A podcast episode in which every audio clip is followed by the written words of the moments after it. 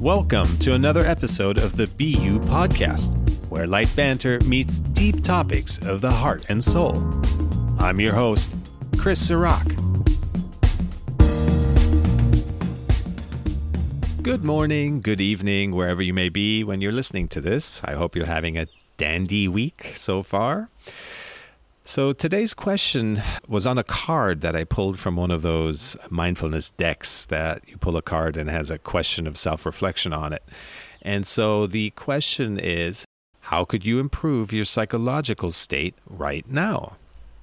Well, I think the last two words of that question really give it away, and that is right now right now is ultimately what creates the space to be connected to the moment as it unfolds.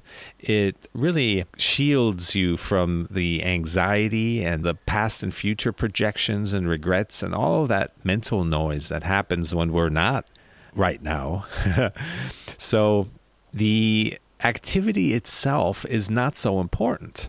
Uh, we're always focused on should we be doing this activity or this task or this exercise, and with the expectation that if we perform those things, that we'll get into a better state. Well, we do, but ultimately it's less to do with the actual activity and more to do with being present with the activity. So you could be doing the dishes or cleaning your house. And that activity done consciously, done mindfully, is going to be as healing and rejuvenating and deepening as any other activity, such as yoga or meditation, might be. And it has, like I said, more to do with being present with the activity than the activity itself. So, how to become more present is the big question how to be in the right now more than anywhere else.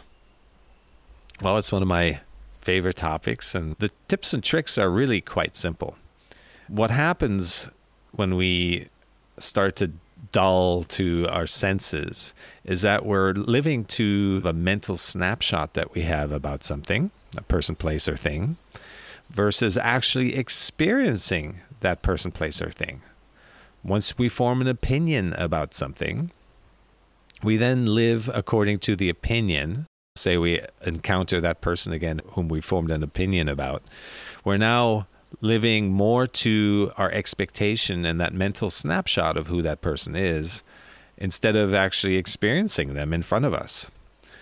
And that doesn't mean we should completely reject any form of learning or memory that we have of them it's still there, but it's more in the back of our minds. Okay, this person has represented themselves a certain way in the past, but we have to stay open to who they are right now for many reasons. One might be they had a bad day last time we encountered them, and that's why they were grouchy, but they're not grouchy all the time. Or maybe they're having a tough day, and we're not letting that be seen about them because we're comparing them to last time in our minds, and there's a, a clash. So just really experiencing them, holding them in a space where there is no judgment, that really behooves them to be who they are. But even more importantly, it allows us to stay connected to life, to the present moment, as things are. Of course, we bring our past learnings with us, but they're not the dominant factor. We're not living according to an old mental image of what some situation should be, right? The shoulds, but rather we're allowing it to be and observing it as it's unfolding. And this connection to the unfolding ultimately is our connection to our inner wisdom. This is where we can really feel what resonates and what doesn't. And that's a very different feeling than judging a situation based on mental comparison or mental conditioning but rather we're feeling in our body what our truth is. And the beautiful thing about that is that truth is instant. Sometimes we have to lean into a situation a little bit, but not too far until we really feel whether something is for us or not for us. And then we can take clear action.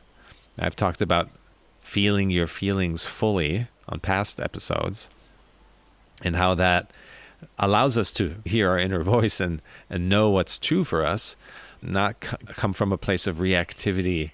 And then that reactive energy is a divisive and friction filled energy, but rather observing our feelings, recognizing our inner truth, and then acting from a place of clarity and equanimity. So that's really the the sequence right there is is to observe things with an open mind and an open heart, allow ourselves to feel our inner truth about the situation, and then take clear action. And that might be we need to step away from the situation. It might be uh, creating distance to a, a particular person because they're just not a good fit for you in your life right now. Or it might be moving in closer, being a compassionate friend and listener, or whatever it may be, we'll know in the situation. And we'll know best if we're open to our intuition and our inner voice. So, going back to the original question, the activities themselves are less important than doing whatever you're doing mindfully. And this is why I do mindfulness retreats and mindfulness coaching, where we practice feeling our feelings. We practice developing awareness around our senses.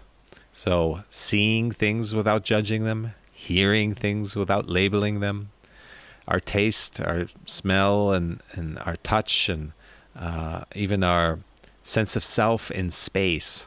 These are all things that you can develop awareness around.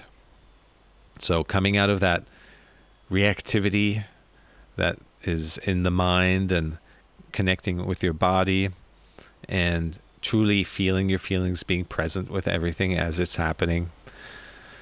Then something magical happens, and that separateness that we experience, that loneliness, that uh, sense of we're these tiny little creatures isolated up against this big scary world, all of that starts to fall away. It's because when you're open to the present moment, it's pulling you in to the detail of what's happening. Your senses, if we don't judge them, if we don't resist the feelings that come as a result of our senses, then we get pulled into the present moment. And that's where all the beauty, that's where all the magic, and that's where life happens. that's life happening right there for you. So, if you're feeling stuck, if you've gone down a path in life and you feel like you've hit a wall, that wall might be a mental wall. It might be a creative block. It doesn't necessarily mean that you have to quit your job and find something else.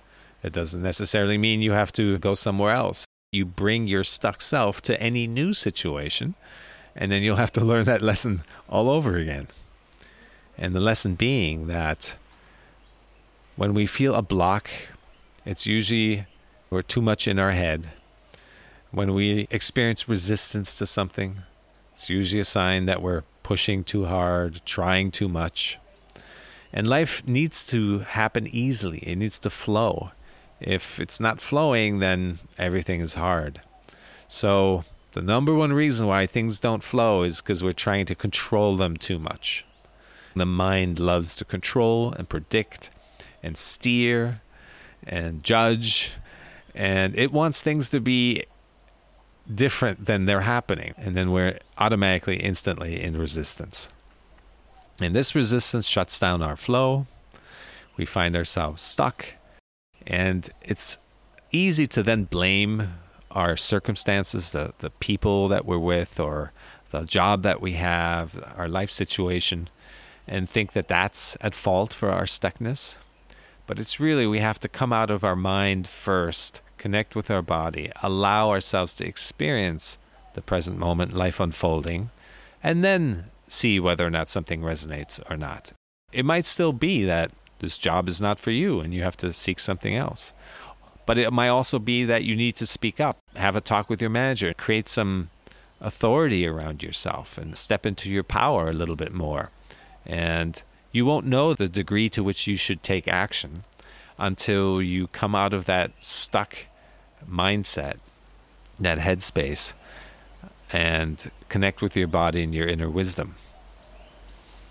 And ultimately, that's what life is about. We're going to keep living and keep manifesting situations from our degree of stuckness to learn our lessons. And all of that will lead us to know ourselves better and learning to relax a little more and surrender a little bit more. Because when we manifest situations from lack and from stuckness, they usually turn out different than we projected them to be. And then making peace with those situations is what deepens us. Surrendering to those situations and seeing the lesson in them is what makes us wiser. So, that's my 15 minutes for today. I trust there was something insightful and helpful in all of that. And I really look forward to connecting with you next time.